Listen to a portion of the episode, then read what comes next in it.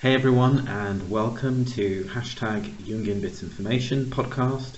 My name is Nicholas Toko, and I am the host and author of hashtag Jungian Bits of Information, a blog dedicated to exploring the unconscious in the workplace, specifically the dynamics between the individual psyche and the workplace. I'm a freelance organizational uh, effectiveness consultant and a training Jungian analyst at the International School of Analytical Psychology, also known as ISAP, based here in Zurich, Switzerland. Joining me today is Dario Nardi, PhD. He is an international author, researcher, and speaker in neuroscience, personality, education, games, AI, and body mind practices. He taught at UCLA for 17 years and won their Teacher of the Year award in 2011. People know Dario for Neuroscience of Personality, Eight Keys to Self Leadership, Jung on Yoga, and other books. I'm very excited and hugely honored to have Dario on my podcast today. Today, we'll be exploring the unconscious in the workplace, and I'm really looking forward to our discussions. Welcome, Dario, and how are you today? Uh, thank you so much for having me. It's uh, a very typical fall day here in Oslo, Norway, and this um, maybe 55 Fahrenheit with rain occasionally, and peaks also of sun. And uh, I'm a really tropical person, so uh, it, maybe this would not be my favorite weather, but I'm enjoying it a lot. Great, that's good to hear. I just moved to Zurich myself, so I'm based here. Uh, the weather here is still pretty warm actually, and in fact, there, there are very few signs of autumn um, which is my favorite time of the year. I just love the, the colors and uh, out here in, in the forest in, in Zurich. Um, as I said, I just moved here a couple of months ago, uh, having commuted to Zurich uh, and London, between here and Zurich for analysis and training for the last four years. Um, glad to be here. It's a less hectic city compared to London, pretty much subdued. Um, but something that's really interesting this week is the Zurich Film Festival has begun, and James Bond: No Time to Die starts. It premieres today, so I'm looking forward to watching it this week. So great, we're going to explore the unconscious in the workplace, uh, specifically how it manifests in the workplace, uh, its dynamics, how the individual unconscious psyche and personality interact with the workplace environment. Um, and I'm also interested in, in your view about the impact on organizational effectiveness and bottom line results. Personally, I see this as an uncharted area. You might disagree or agree with me, uh, i.e., the unconscious and the workplace. Um, and I say that because perhaps we're, you know, we're really familiar with personality tests and questionnaires, and some of which, like the MBTI, right, um, explores the unconscious or the, the inferior function and its relations with other individuals. We share an interesting dynamic, uh, an opposing or collaborative dynamic uh, between our personality types. So using the Myers-Briggs type indicator, also known as MBTI, I have a preference for ESFP, so that's extroversion, extroverted sensing, introverted feeling, perceiving. And I understand your preferences are INTJ, is that right? Yes. Okay. And is that, so it's introversion, intuition, thinking, and judging. Is the N extroverted or introverted for you? So that would be introverted intuiting. Okay. And it would be extroverted thinking. And extroverted thinking, right, okay. So in a world where you and I are less psychologically aware, I guess, we may attract or loathe each other depending on our level of psychological maturity. What do, you, what do you see as the main differences between our personality types, i.e., ESFP and INTJ? Uh, well, one thing I'd want to say is, despite there being all four letters as opposite, that we do have some things in common too, uh, which I'll mention. Um, the main difference is the sensing versus intuiting, uh, especially for adults. So one is extroverted sensing, the other is introverted intuiting, and my type can get super abstract, thinking long term. Um, neglecting practical stuff. Uh, I, I, will want to consider practical stuff in a mental way, but the actual day to day, do I have enough materials? Are the utilities paid? Uh, those kinds of things. I, I, know they're important, but I really prefer to not deal with them. um, uh, you know, my my type can also be somewhat serious as well. That introverted intuiting has that connection and comfort with the unconscious in a sort of mm. serious way. Um, ESFP, in contrast, uh, is really quite concrete. It can be uh, very hands on. Let's try it and see what happens. Is that extroverted sensing engaging the world tactically and making choices as challenges come up. Uh, could also be, from the INTJ's point of view, very short term, sort of neglecting the bigger picture. And uh, similarly, the ESFP may feel the INTJ is like, why are you not playing ball with me? yes, absolutely. No, I, I totally get that. I, I, I always say to people that I feel very much in the here and now. I very rarely think about the future and I very rarely think about the past. I'm pretty much here and now, what needs to be done right at this moment. And I have a, I think, quite a strong sort of aptitude for just gathering data and through my senses. I mean, I can, I can, I can soak up so much information, but not necessarily go into the depths about any of it. But I'll know a lot of information about stuff, if that makes sense. Mm-hmm. But um, yeah, definitely for me, my, my intuition has never been. Well, actually, I guess until I got to my mid thirties, I never really, I never really valued intuition. It was very much an inferior function for me. I felt uncomfortable. I felt irritated whenever it was kind of engaged. By that I mean just having to think about the future in any way just was uncomfortable for me. I just I just didn't enjoy it. Um, and hunches as well would mostly become um, I guess scary in a way, almost like uh, um, yeah, I just saw it as some sort of weird sort of mental faculty, if that makes sense. I just I just didn't appreciate it. So yeah, I can I can I can I can I can see myself in in the way you described introvert intuition. Yeah, there, and there's um, some fortunately some similarities as well. That the both of our types are pragmatic uh, about things, and uh, you know, there's like some how can I say like sub theories of type, and one of them is that we share what's called the gamma quadra.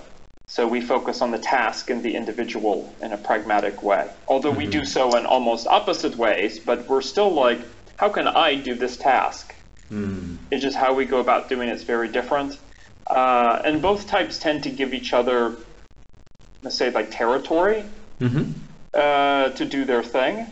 Okay. And that's, uh, you know, for, for the most part, it's not like, say, ESFP is not like ESFJ, which their territory includes me most of the time. Yeah. My needs and, and what's going on with me and uh, all of that. So ESFP is more, and INTJ sort of respect each other's space, generally yeah. speaking.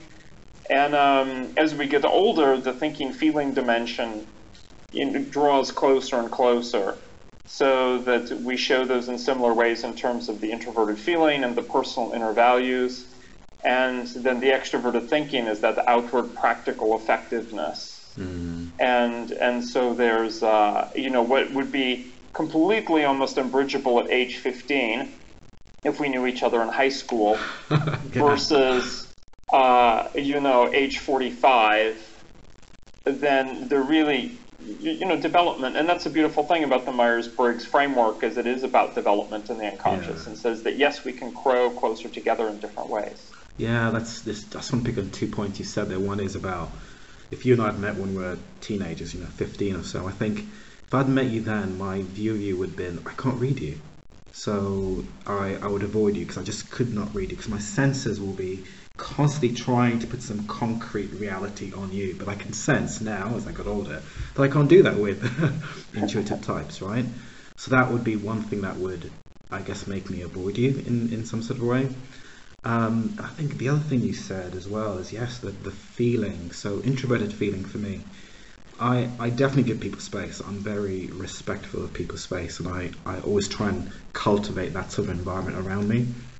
Even training as an analyst here, it's full of different different characters and personalities, but I'm very passionate about letting everyone have their space and and and to say what they want to say without judgment, right? Uh, I'm very open to what they have to say, and I don't put any judgment uh, towards that. I think that might lend itself to what you're trying to describe. Yeah, yeah. Excellent, excellent. And so the inferior function is something that, as I said, I I came to terms with uh, in my mid 30s what sort of effect do you think it has in the workplace? How how do how does the yeah. inferior function wreak havoc or even uh, actually bring success, bring effectiveness into the workplace? Yeah, so it, it can do either of those depending on on how we face it.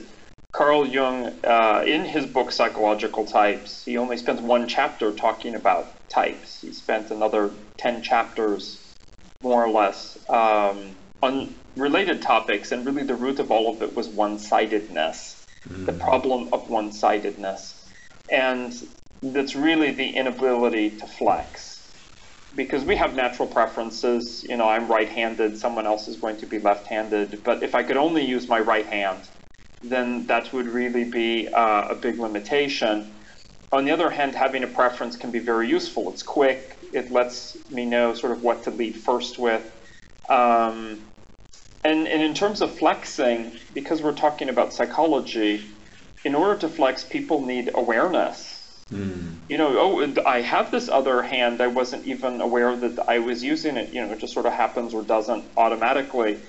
Um, so learning about how we operate uh, and how others operate, and all of when I say operate, that includes a behavior, but also values, biases, mental processes.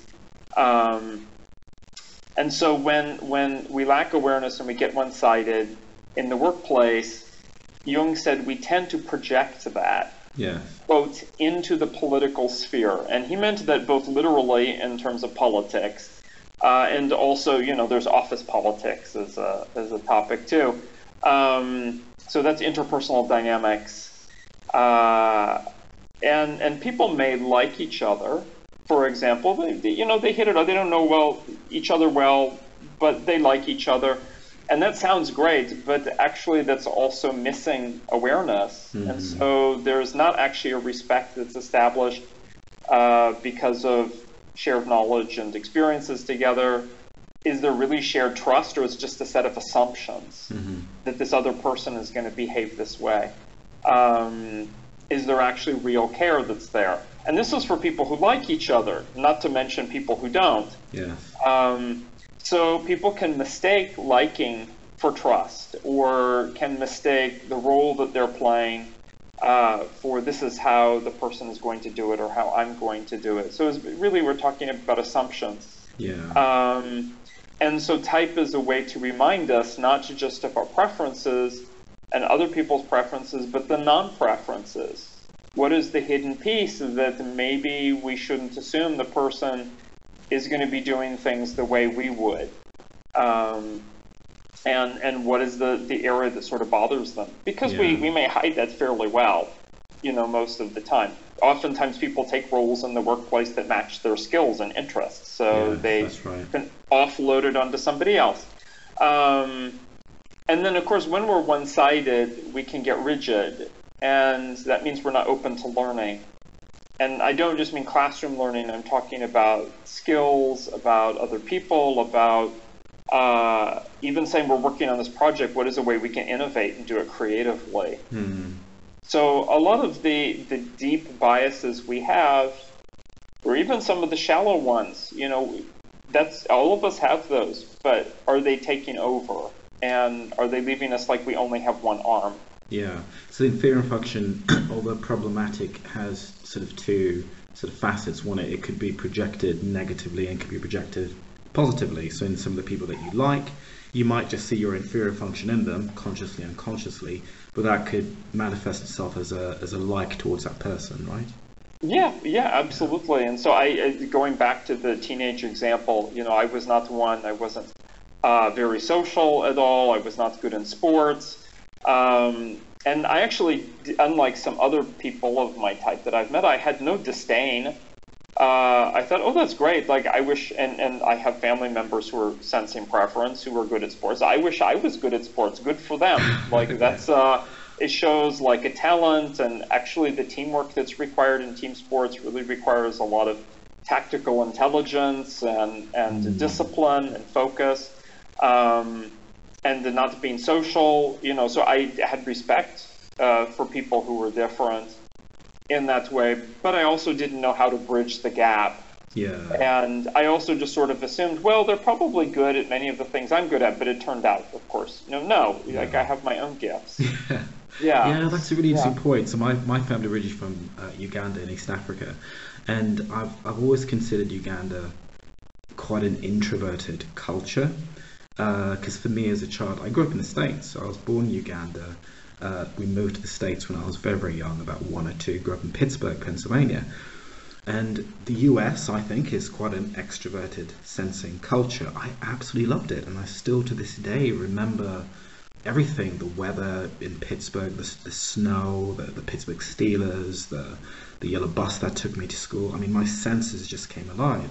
But I was always struck that whenever I went home, there was a certain silence in the house where my mum and dad and my sisters would just sort of always be in a reflective mode every evening you know, going to bed early, and I just wanted to, you know, just talk and to, to do stuff, right? So for me, my family, I think it's I had to grapple with introversion, and yeah, it was very challenging because I felt very, very different. You know, I felt completely different to the rest of my family who are predominantly uh, introverted to this day. Um, they find my trips to the mountains and biking and running just, you know, especially at my age, you know, why are you still doing it?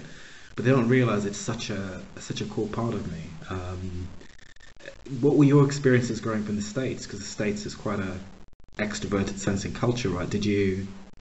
Yeah, is uh, so is interesting. So I lived for three years in the Caribbean in Barbados, which, mm. if I had to put a type on the culture, would be an ESFP culture.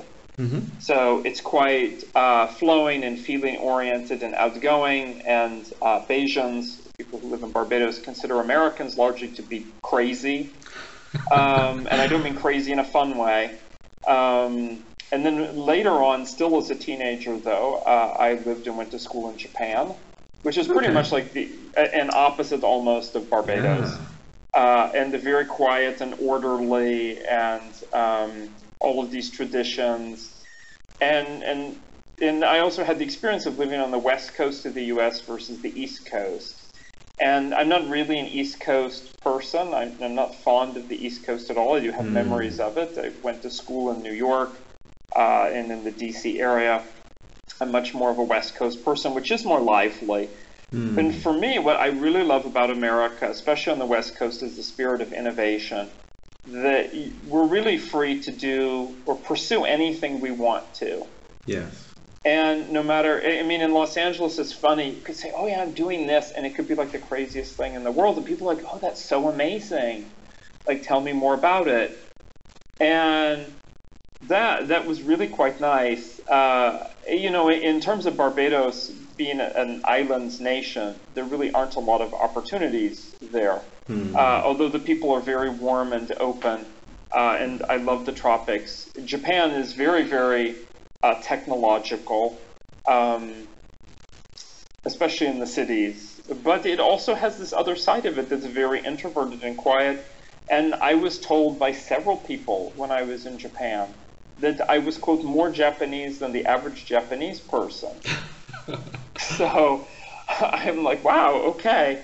Uh, so I, I really enjoy, you know, if I had to say my favorite countries, those are two of them. Um, uh, I, I, love being in Norway now too. It's uh, every Scandinavian, every European country is a little bit different. Um, you know, there's uh, certainly I was in high school in the United States, mm. and there was a certain expectation, and I just wasn't as social as the average person, and that was uh, to say the least. And um, that that was a little bit tough. But America also creates spaces for subgroups, like a lot of spaces. And so, being an engineering student in college, uh, I fit in with the other engineering students. Mm. So, you know, there's, and even in high school, there was Dungeons and Dragons, and there was, you know, if you want to do that, and if you want to do hockey, there's also that. And, yeah. you know, there's drama, and there's like 50 things you can do. Like Americans love all these options. Yes and and so I feel like every type can can find its space. Yeah. Um, there was even a, a, great moment I remember that there were some visitors from the Japanese Education Ministry visiting my high school because it was at the time the number 10 high school in the United States. and uh, which I thought was neat, but I had no, you know, no way to, no, no perspective on that otherwise. And I remember we were crossing some of the school grounds, and they saw a bunch of students smoking on the back steps of, of some of the school. And the teacher's like, "Oh, I didn't know like youths were allowed to smoke in the U.S." And I'm like, "They're not." but the school doesn't enforce it. Yes. And that, that really amazed them. Yeah. And uh, my, my understanding is that now uh, schools in the United States are a lot more uh, sort of officious mm. and regulating moment to moment and day to day activities. But in the 70s and 80s, when I was in school, was uh, there, there was a lot of slack. Yeah, absolutely. And I was just thinking uh, when you talked about your earlier point about intuition and sensing the US. Yeah, I, I, I agree with you completely that the US has as a country, you know, extra intuition, extrovert sensing have been functions and at- functional attitudes that have really, really driven the country forward, right, in, in a sort of pioneering sense. Um, things get done, and that, that, that sort of future orientation is is so prevalent in U.S. culture. Um, less so in the U- actually in the UK, things are very different. I think it's the UK is a very introverted culture. It does have an ex- some ex- it does have some extent of extra intuition, but I think there's a lot of introverted sensation. There's a real sort of rooted in the past kind of culture where everything's looked from from the perspective of history of you know the, how the UK developed that sort of things. It's a very it's a very different culture.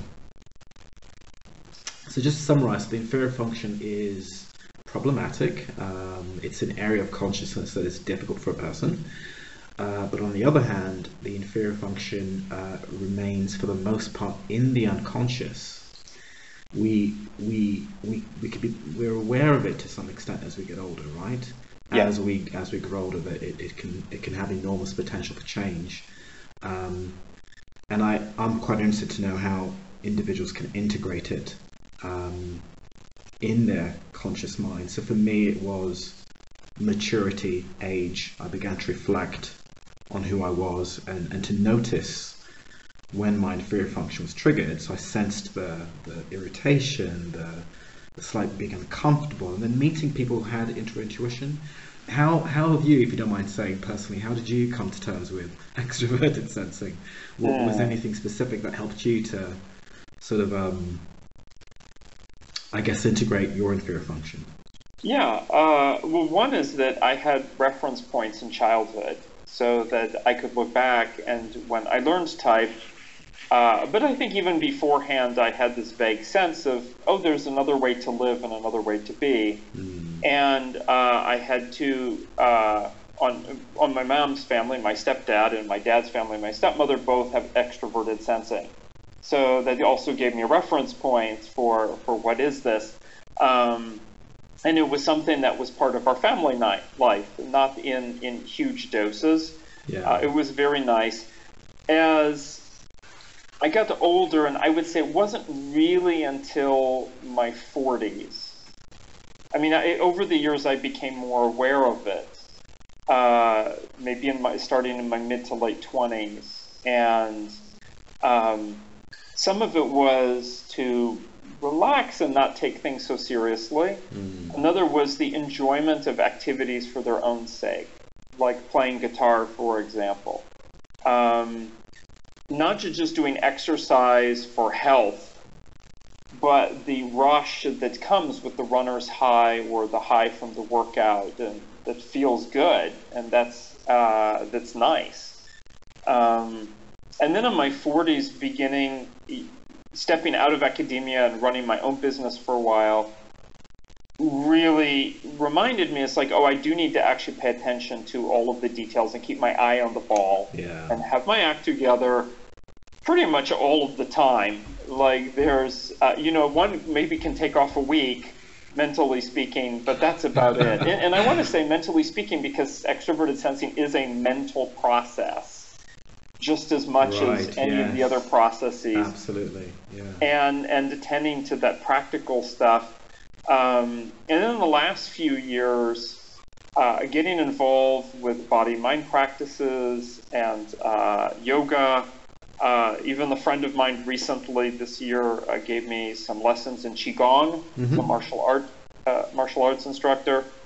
Uh, I, during the pandemic, when many people were hiding at home for various reasons, good or, or not, um, I was like, you know, I'm going to go to Brazil and I'm going to go to Mexico and Costa Rica. And mm-hmm. I was on the beach in Brazil and in Costa Rica, totaling for maybe four months.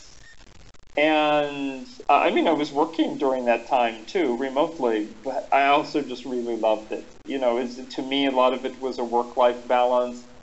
And and when I am doing something physical, there's no um, like not to put pressure on myself to turn it into a task. Mm. And but you know, I have to say there was one real wake up moment, and I had learned type a year or two before, and so this was when I was like 23. And uh, I had some roommates, and one of them, his female friend, came over, and immediately I thought, oh, she's an ESFP. And she started flirting with me, and I realized, like, oh, wait, ESFPs just flirt for fun. Like she doesn't actually mean anything by this. I shouldn't take it seriously. I don't need to. It's simply done for fun. Yeah. And and it's like playing tennis for fun or whatever it is. I'm like, oh, that's extroverted sensing. Absolutely. And there's a part of me that's like, wait, well, shouldn't it be practical? And I'm like, but no, but it's fun. Yeah. And and then there's a certain, uh, you know, they say in, in Scandinavia, it's it's cozy. Mm. And so the sensing, there's an introverted sensing coziness from tradition and repetition and safety and comfort. And then there's an extroverted sensing coziness, which is like, you know, when the dog and the cat and the hamster are all comfortable to just like eat and lounge with each other and there's no rivalry and everybody's chill in the house and all the animals are happy. And and that's uh, is a really nice feeling. It's like you know, I didn't feel like a ghost in the world or a robot or something like that. It's being a person. Yeah, absolutely. Yeah, yeah um, you've hit it on the nail there for me as extrovert sensing. Life is all about fun for me, and I, I, I, you know, I don't even know what I'm going to do each day. I wake up every morning. I've got, a, I've got a night plan, obviously, because I've got to, I've got to live, I've got to work, I've got to train as an analyst. But often I'm having some sort of fantasy on the side about how I'm going to have fun on that day, and it would just just be something completely spontaneous. Um, and it's funny you talked about the flirting yesterday. I was at I was at ISAP, I just had a lecture and I was leaving, and one of my fellow students was on her phone to her husband in the US. And I'd spoken to her previously, just, oh, you're still in the building, you know, we're just having a bit of a chat. And I was leaving the building, she was outside talking to her husband. And I didn't, I, I didn't intend to say hello, I was just going to sort of wave goodbye. But she stopped me and grabbed me and said, oh, say hello to my husband. And immediately the first thing I did was say, Oh, you're so handsome. I didn't, why didn't your wife tell me how handsome you are? And I launched into this complete, I mean, I, mean, I could hear him going, Oh my God, what the hell is going on here? But it was just my way of, you know, I enjoy that sort of, it's, it's, yeah, people think it's flirting, but it's quite an energetic way for me to engage with people where, and if feelings attached, I'm trying to help make, you know, not make them, but I want them to feel better about the encounter with me. So yeah, there is there is a lot of flirting uh, in extroverted sensing.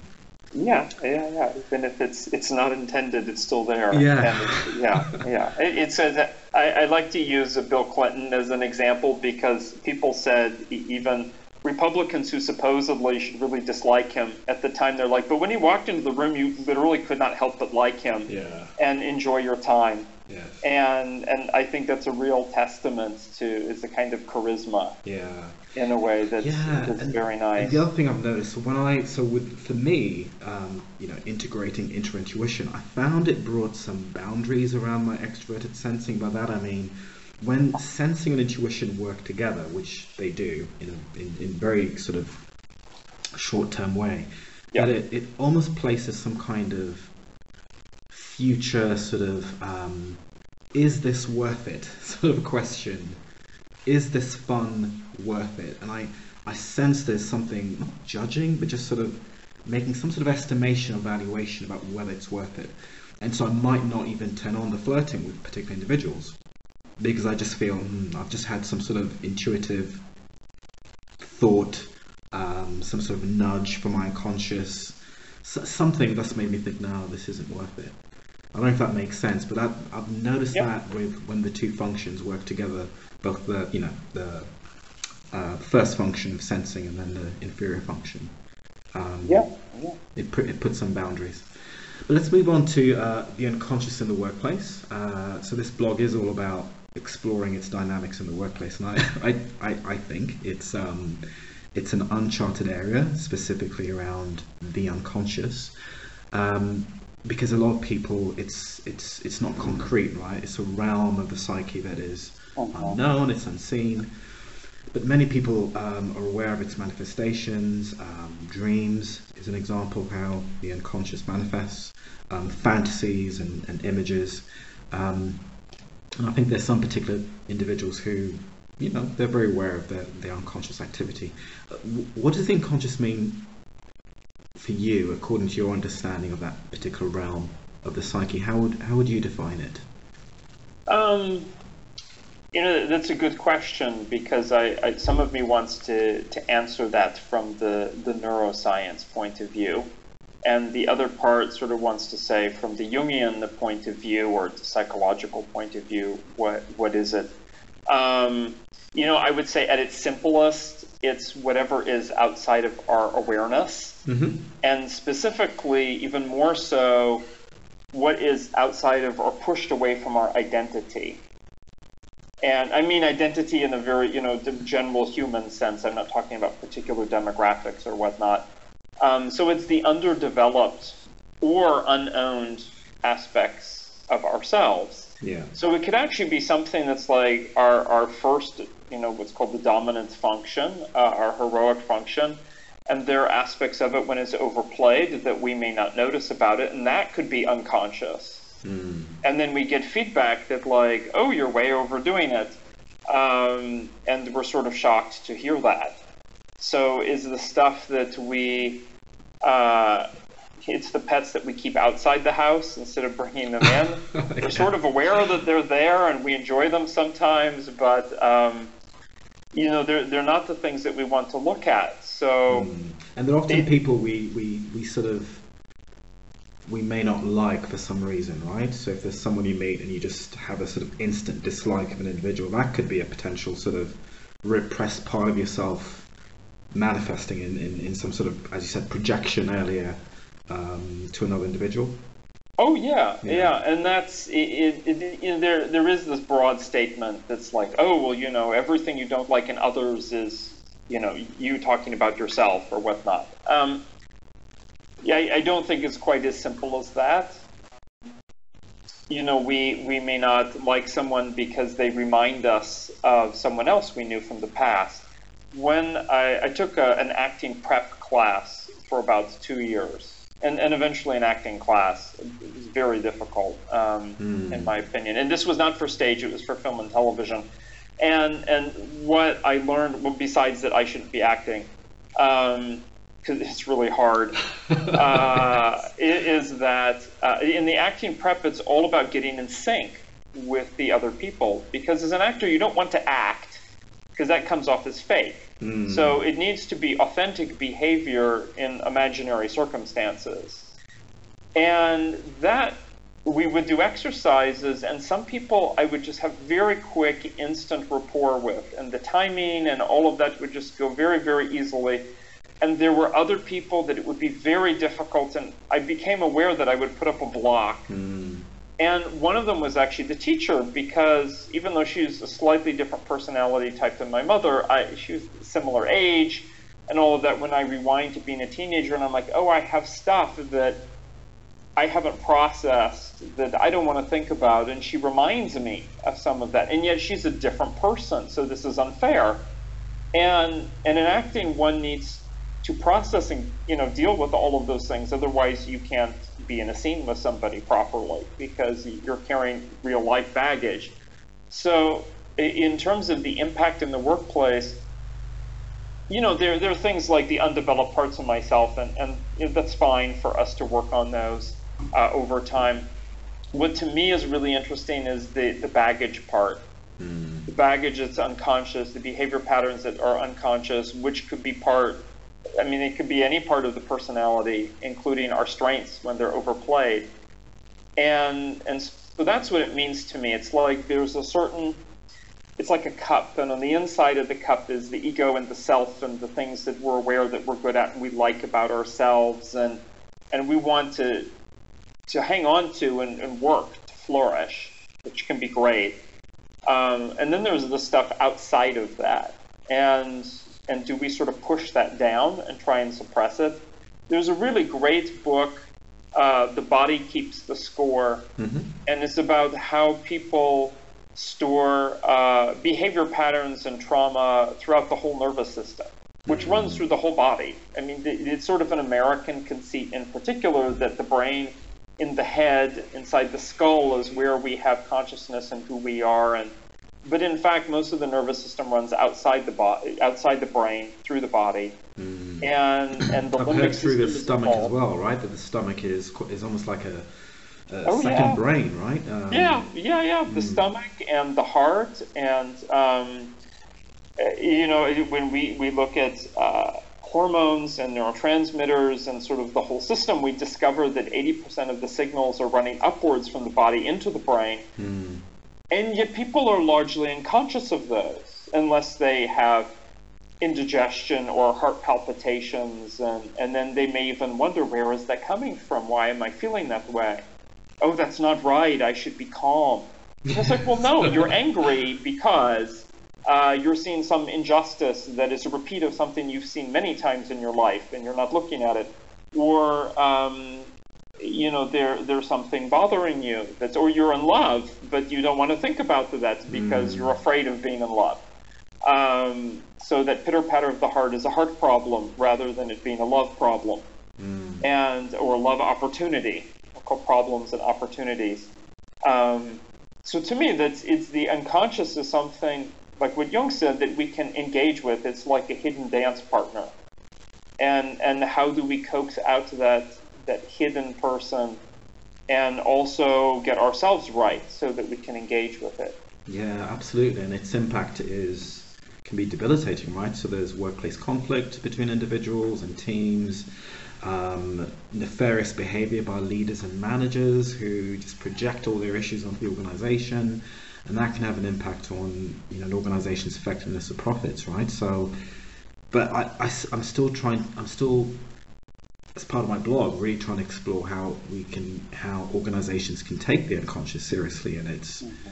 and that it can wreak havoc in the workplace. Um, I work with a lot of HR professionals, and they have lots of policies and procedures to deal with all kinds of behaviours in the workplace. But often, I think the issue is a psychological one, right? But there's no space to talk about the psychological issue. You know, the, the complexes being triggered in the workplace, the inferior function, the unconscious that there, there doesn't seem to be a place for that conversation. Instead, conflict is taken down a procedural route, you know, to let's mm-hmm. let's let's investigate this, let's mediate, let's get the two people to talk. But actually, when I, as an investigator myself, look into it, I think now this is a eruption of the unconscious, which, but there's no there's no route for me to talk about that with the organization. Mm-hmm. Yeah, yeah, because there there maybe are, are well, let's say three different levels uh, one of them is the kind of easy, easier con- uh, discussion that one can have in the workplace about like learning styles or the personality types or the traits, whatever it is. And people get a sense of like, okay, I'm a little bit different than you, and so on. And that can be done in, as it often is, in a superficial way, and sometimes it can go deeper. Um, and that's one kind of difference. Uh, another kind is, as you suggested, the eruption from the the unconscious that the person will say something like I was just beside myself mm. or that hmm. wasn't me I don't know why I did that and they're probably being honest about it and and it was some aspect of them coming out and then usually that's re- thought of as a disciplinary issue rather than um, you know something of the unconscious that, yeah. that is coming out that's unaddressed yeah. and then I would say the third thing is culture and the, the both the workplace culture, which can be sort of invisible. Um, you know, every every workplace culture has its values, which means biases uh, of some things over others, and then the larger culture, you know, where the company I work with now uh, here in, in Norway, um, they regularly in the maritime industry have to assist teams that could have three, four, five different nationalities mm. uh, on a team. Um, and you, you go to a ship at sea and it will have uh, mariners who are Filipino, Nigerian, French, American, and Norwegian, for example. And those are all quite different cultures. And so there's the that personality differences, there's the sort of social cultural differences, and then there are the individual issues. And we can help people by giving them, and this is what I think something like what any good personality model is going to do is give people a language or a lens to at least see and name what's happening mm-hmm. for themselves and be like, oh, right, like I, I do like closure on things, and that comes with some benefits. There's also some drawbacks. And then there's this other person on our team who's indicated, you know, she really likes to keep things open. And you know, she happens to be the most like adaptable person on the team. And thank goodness when there was that crisis a few weeks ago. Um, and, and and I use that word crisis because in a lot of organizations, we can go to a workshop and talk about here are some blind spots or polarities mm-hmm. or mistakes people have made. In the maritime industry, the, the mistakes can cost millions, if not billions of dollars, uh, tens of billions potentially. Um, the human lives are at stake. People die. They're maimed. Like this is because of a communication issue. Is so fascinating and this is something I really sort of discovered and, and motive, not me personally, but learning about it and working here, is that most of the major industrial accidents, somebody on the job, in the factory, on the ship, knew typically 30 minutes beforehand that there was going to be an accident. And that person was unable to communicate or communicated and was not heard and that led to an accident. Right. And those could be because of cultural differences, uh, including language barrier, but also assumptions about how you address and challenge authority. Um, they could be personality differences uh, between two or more people. They could be individual issues. The person is personally fearful of sticking their neck out. Yes. And you know, for, for businesses that think, well, you know, we're, we're not going to have industrial accidents. And I'm like, yeah, but you can have financial accidents. You can have tremendous personnel disengagement and turnover. Mm. Uh, the top, in any decade, the top 10 companies will, within 10 to 20 years, no longer be in the top 10. That doesn't mean they'll disappear. Like IBM hasn't disappeared as a company, but it is definitely not in the top 10. Yeah just as the top 10 companies today, many of them, Google, Facebook, for example, will not be in the top 10 in 2030. Yeah. And that's just. Uh, yeah, I read somewhere yeah. the average the average age of a top you know top of Forbes 100 companies I think 70 years or something like that. There's some some companies have lasted longer. Um, I think the what's that famous jean the jeans company uh, manufactured in the US has been around since the 1800s. Like Levi's. Levi's, yeah. I mean they've yeah. they've been around for a very long time, but they've just sort of adapted. I think with every every sort of decade. You know, the 60s, the you know 70s, 80s, 90s. They've just adapted. But the other thing I find as well is that companies, in particular public sector organisations, spend all that effort, time, and energy goes into trying to investigate some of the complaints and the grievances. So there's a big sort of um, let's look into this and find out what's happened, but it just goes on for, for, for months on end. And so people's time is taken away from delivering their work, which is you know helping people, right? So there's that sort of effect as well, not just financial, but actually people's time is based on dealing with internal conflict. Mm-hmm. Um, you know, the the the evidence that the the root cause of that is lack of trust, and um, because then people become mistrustful and they think, well, I, I need to go to an authority figure to solve mm-hmm. this mm-hmm. because I can't trust the person I'm interacting with to resolve it in yeah. some way. I, am not saying they should trust this person. I mean, trust is something to develop. Um, and then there's all those spokes around that. So caring, respect, uh, the openness to the other person or people we're working with. Uh, for for many years, I mean, I would say about 15 years, I led uh, small group dynamics courses. So this is when mm-hmm. people would work in groups of like five, six, seven, eight of their fellow, mostly college students. And it's really fascinating to see that even when I gave them the tools to reflect and name what is going on in their group, that that it really took a bit for them, and, and most of them did succeed at coming together to gel as a group, mm-hmm. to emerge as a group. And a lot of that seemed to be that there there emerged a culture that came out of like a group culture that came out of shared problem solving. And part of that created trust in the group. That, yeah, you know, the Joe is very talkative and Mary is really rigid about adapting to stuff and whatever it might be.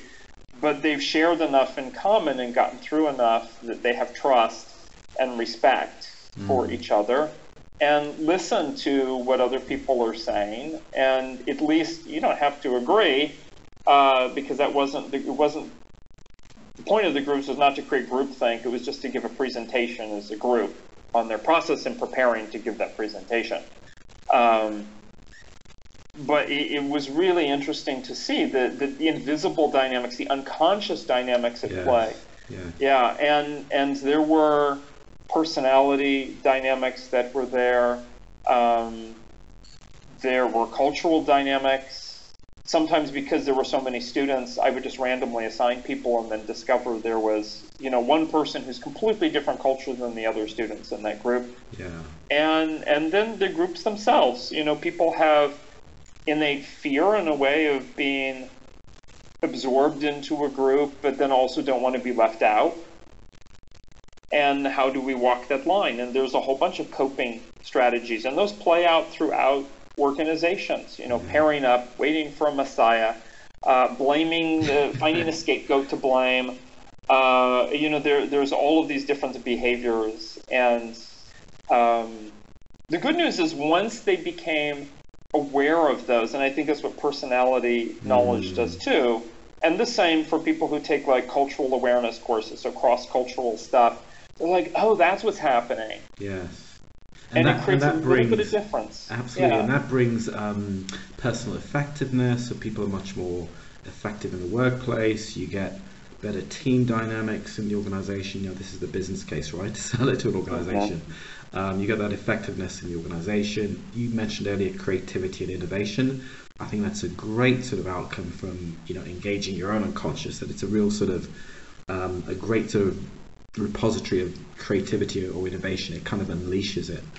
Um, and I've talked about in a previous blog about the feeling function in particular. That's one function I'm, I tried. I talked to a lot of organisations about about how the feeling function contribute c- contributes to or um, resolves workplace conflict. Mm-hmm. Um, I think certainly for me as a as introverted feeling, I know that it will it has its sort of own laws, right? There's certain things I feel very passionately about, and there's some things I don't really care so much about that. So it's it's it's very discerning, and I feel I've got completely no control over it. Um, but I think certainly with workplace conflict, I've often seen when I'm when I've seen conflict in the workplace that some individuals withhold the feeling function from other individuals, whether they're conscious about it or not is the question I kind of explore with them. But this withholding of the feeling function is, a, is an interesting concept that I've, I've, I've talked to many organisations about, and they're beginning to see that that concept, which is you know classic Jungian, right?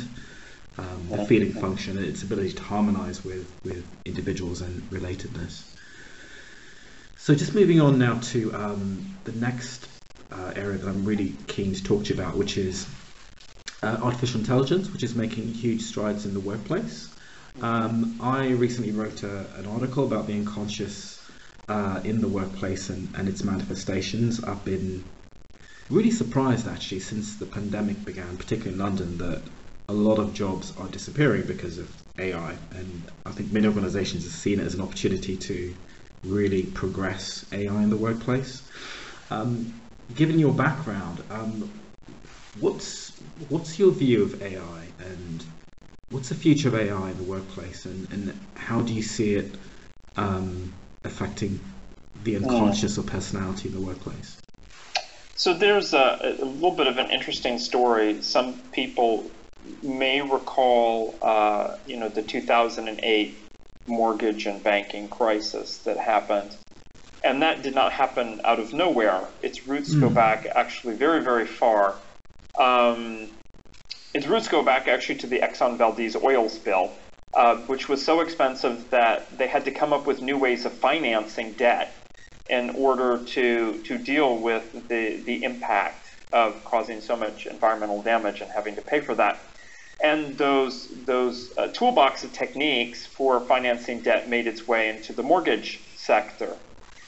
And around this time, also in the, the early to mid 90s, uh, folks were developing what were called expert systems. So it wasn't the machine learning that we have today, it was mm. more uh, interviewing a variety of, of experts on a topic and coming up with some if then else kind of parameters to say, for example, yes or no to a mortgage. Mm.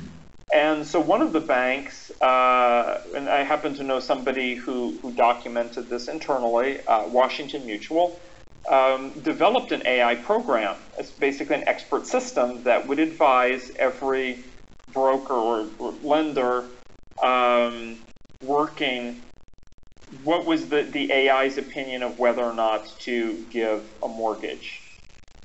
And at the beginning, this worked quite well. And then over time, as the late 2000s came and a lot of money started pouring into the system because of the internet boom, and then yeah, there was a recession then, and people wanted to pull out of the recession. And they, in some, there were also some law changes. And the folks, the, the executives at Washington Mutual realized that they didn't like the, what the AI was saying. It was saying no too often. yeah.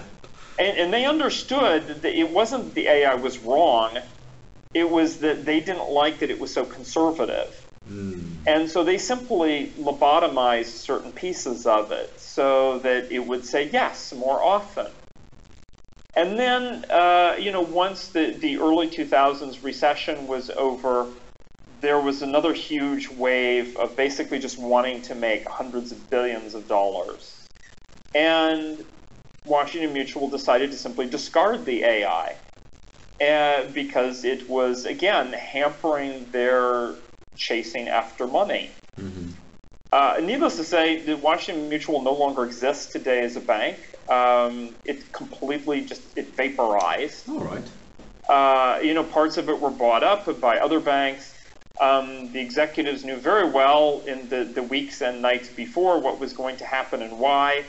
Uh, and and it is so interesting that there was an AI that had they simply listened to it in the way that say Wells Fargo did, which is a bank that weathered the, the 2008 collapse very well because it maintained a conservative outlook about lending. Uh, we'll say a, a non-greedy. You know, now Wells Fargo has its own issues, but back in the early 2000s, it was a, a conservative uh, bank and and they essentially you know followed along with it. So had had they kept the AI, they would probably still be around as a bank today. Right. Yeah. And also many people who were maybe it wasn't ideal to give them a loan. They ended up getting loans and then they lost their homes, which is a very traumatic experience. Mm. And while the bankers were bailed out, many of those people with mortgages not bailed out and which was also very, you know, is a very difficult thing. So it's, I think some of the questions for us to remember that human beings are creating AIs, at least at yes. this point. Yeah. And and what goes into the AIs is going to be, uh, yeah, our own biases and preferences. I mean, this has been discovered in, even in the AIs that sort of do self-training off of data. They're only as good as uh, is what you put in yeah. Uh, so if there are biases in the data, that's going to be reflected in the performance of the AI. Mm. Uh, and even when the AI is well designed and thoughtful, do do people want to hear what it has to say? Yeah. Or is it going to be putting up a big stop sign when there's ambition, greed, uh, caring, but that's short sighted, uh, you know, a variety of things. And so I think some of that is up to us. And, and really, when I taught an AI course, a big part of the course was thinking about as they, they put on these human robot plays, and the robots could actually, they had visual processing and object identification and face recognition and speech recognition and so on. And, and they got to see that the, in, for the most part, the, the smart robots, which ended up looking quite smart on stage, I have to say, when they put on their plays, um, that they reflected the values of the people who programmed who them. programmed them, yes. Yeah, yeah. that makes yeah. sense. And and so there's, uh, you know, what, what is AI? I mean, I, it, it's changed over time, but it's the attempt to replicate human abilities in mm. machines. So it's an attempt to uh, mimic human intelligence, right? And, yeah. Yeah. And and out outperform human capabilities. Is that is that a, a, a motivation as well? Um, I guess from a, from a, workplace perspective, so any sort of repetitive yeah. task could be could be done by AI, right? Um, yeah, yeah. In in theory, uh, you know, the the mantra for a long time has been getting robots, particularly, but I think any AI, including if you want to Excel spreadsheet in a way as an AI, uh, is not really doing decision making so much, or it can be programmed. It's doing dull, dirty, and dangerous jobs. Mm. And in that sense, that's great um, because people who worked on assembly lines for many years, just putting the same part over and over again in a car or a blender or whatever it is, is that the best way to leverage a human life? Yes. And the answer is no. Um, and and so if we can automate that process, great.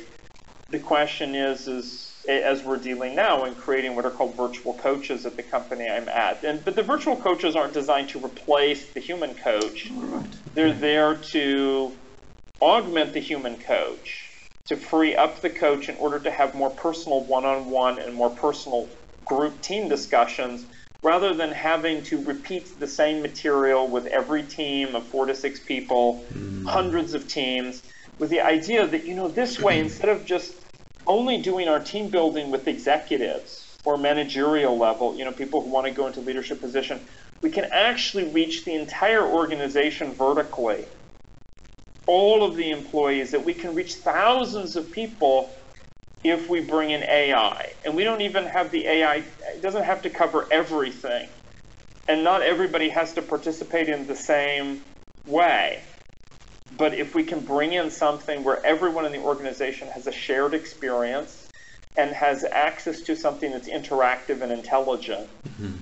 that's huge. And there simply aren't enough people to meet that need. Yeah. Like that's in terms of coaches and facilitators and absolutely. Um, yeah. So by augmenting humans, you it's another way of saying that is that it frees us up to do more creative, innovative stuff. So that's that could be a the benefit of AI that your yes your the drudgery of your your repetitive job um, actually frees you up to do more creative, innovative things. You're not necessarily redundant, right? Uh, yeah, yeah, absolutely. Yeah, yeah. No, no. Some people will find, and this is really true. I mean, for the past 500 years in, in Europe and, and in North America, that there's just a constant process of jobs becoming obsolete. Yeah. You know, we, we, there are people alive today. In, in, the UK, by the way, in the countryside, there's still uh, milk, like milk delivery every morning. If you want that, you can sign up for that. um, and there, there's a quaintness to it, is and it's fresh milk and, and all of that.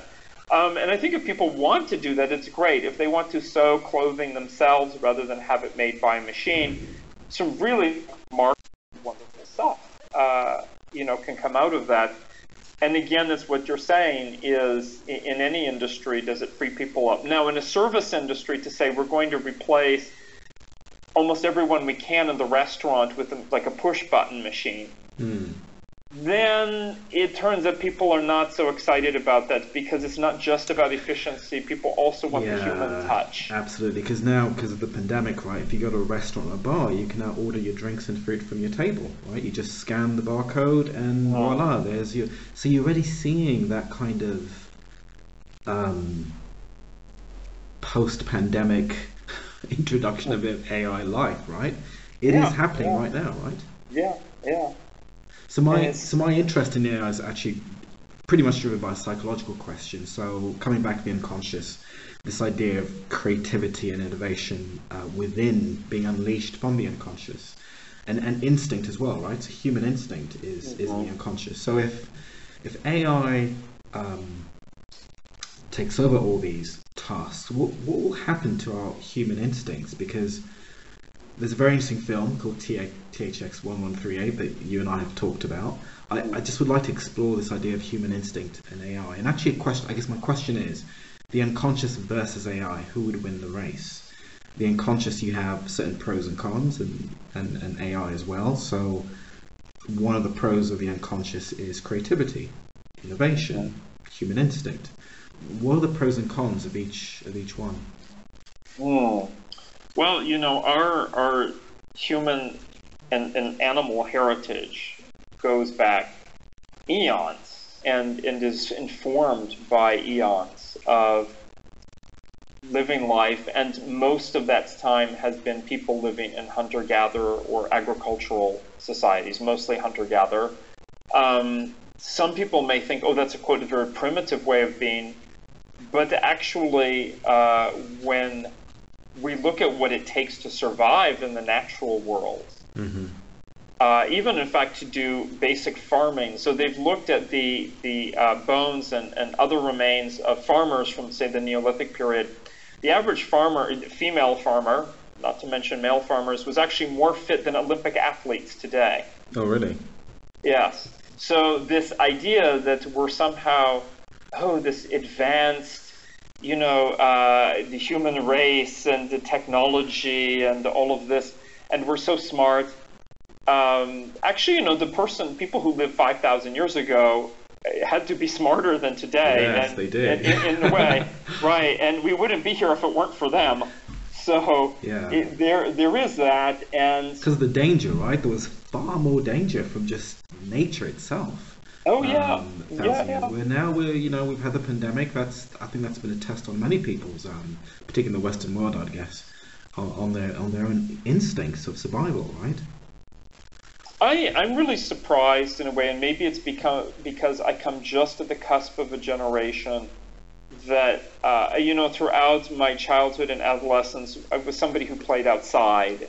And there was no sitting at, the, yeah, there was like Pong or whatever, but who would play a video game for hours and hours? And there was social, no social networking or any of those things. Mm-hmm. And there, so I remember worlds without personal computers and cell phones and all of that. And by the way, that world was perfectly entertaining, uh, as well as practical. And and uh, I, I would say that what technology has brought, fortunately, is a lot of democratization of possibilities like writing and publishing books or creating artwork or whatever it is. It's in the hands of individuals now more than ever.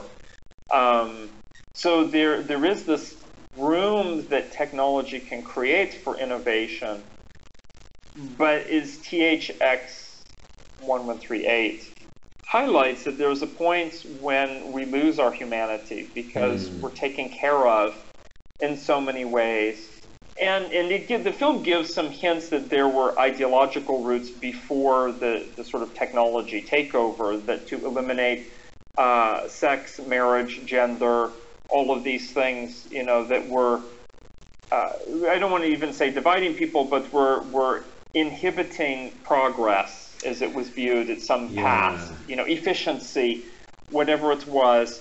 Um, and, you know, to just make people like interchangeable parts Mm. in a way. And that's not what the unconscious is about. Is uh, I, I think that this question is addressed really beautifully in some prequels to the Dune books. So not uh, the original Dune books, but um, a little bit before. So they, they take place before that in a world where humanity and the machines, these intelligent AIs, are at war with each other. And the AIs actually give a lot of reflection to how dangerous humans actually are and they're not they're dangerous not because they know that they're dangerous or that humans are particularly powerful but because of their unconscious, their instincts, their innovation, their ability to be irrational, and through the irrationality create outcomes that were completely unforeseen, but quite powerful.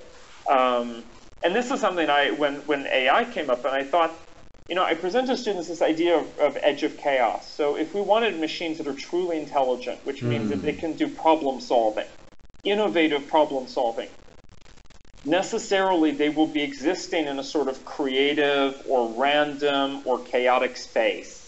Not all the time, but it's sort of the edge of that, which means that we can't control them either because they'll make mistakes. They will somehow, whether it's by chance or some other mechanism, uh, will will make their own decisions. They will, in fact, be irrational. They will be chaotic in some sense. And so, this idea that we could have this set of AIs that are like 100% rational and ingenious problem solvers, those two don't exist together. Right. Yeah. And and so there's really, when we're talking about the AI on the one hand and, and sort of this human instinct or unconscious on the other, they're sort of like two sides of the same coin that, that you know, are very different, but that they, they feed off of each other. Yeah. It's and, like the yeah. AI is a sort of uh, combination of our own unconscious and conscious mind, right? Yeah. But yeah um, I was speaking to a friend about this this this topic. I, I, I posed the same question to him: if AI and the unconscious were in a race, which one would win? And his first response was uh, the unconscious uh, AI is unconscious itself. I thought, oh yes, of course, yeah, you're right, it is. But what if it does become conscious, and then this film we've been talking about for the for, for the listeners to the show, George Lucas's um, Electronic Labyrinth, TH, THX1138, 4EB. It's uh, his graduation film, I think. He was at the University of Southern California, mm-hmm. and it's an amazing film about um, AI. It's it's it's sort of um, depicts a world, you know, a few centuries ahead. They're living in a, a sort of underground arena, um, and it picks up on those points you said. You know, like the gender seems to be dissected, and there's there's you know, male and female is almost fluid. Um, they're completely um, completely sort of subservient to, to the robots and, and haven't got a, an awareness themselves as human beings that they are being controlled by robots, so they are literally unconscious. Um, but yeah, I, I, I, like that idea of AI being unconscious itself, but could it become conscious, right? Um, could AI at some point become conscious? You know, that, that gets at the question of what is consciousness. Um, uh, any any person who, uh, well, science person who tells you, "Oh, we know what it is," they don't know what it is. um, no, nobody. I mean, it's a phenomenon. It's it's not an illusion. Even if it's quoted just a feeling, it's not an illusion. Um, but my my answer is this: when we look at a table or a dog or a person, uh, that a lot of that is fuzzy space. You know, it, it's it's atoms and it's molecules and atoms, and then it's quantum particles. And when we dig down into that, we discover it's what's called the quantum chromodynamic level. Mm. That even those quantum particles are like 99.999% energy.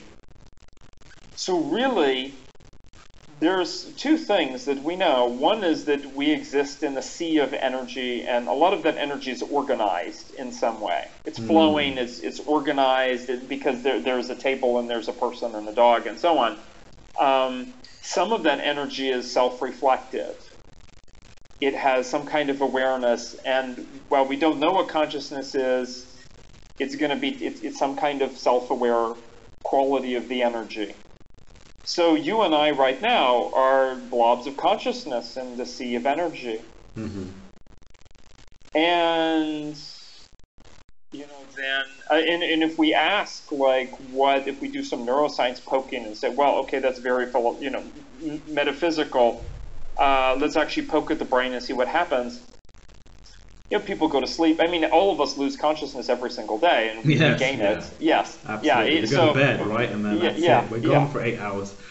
yeah, and and people, uh, you know, when they go on the operating table, they get anesthetic, and anesthesiologists will tell you they don't know how anesthetics work. uh, which is remarkable.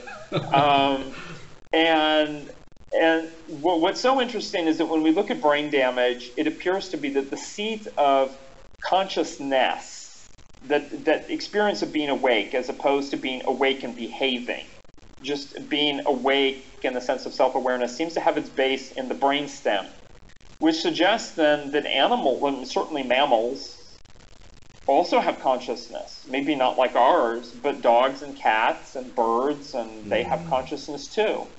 Um, and, and, again, it, it, could be quite different experience, more limited experience, whatever it is. And, and so there is this consciousness out there. Could machines gain consciousness? You know, I, I think what we'll see first with machines is what I call social emotions. Uh, you know, it's if I haven't seen you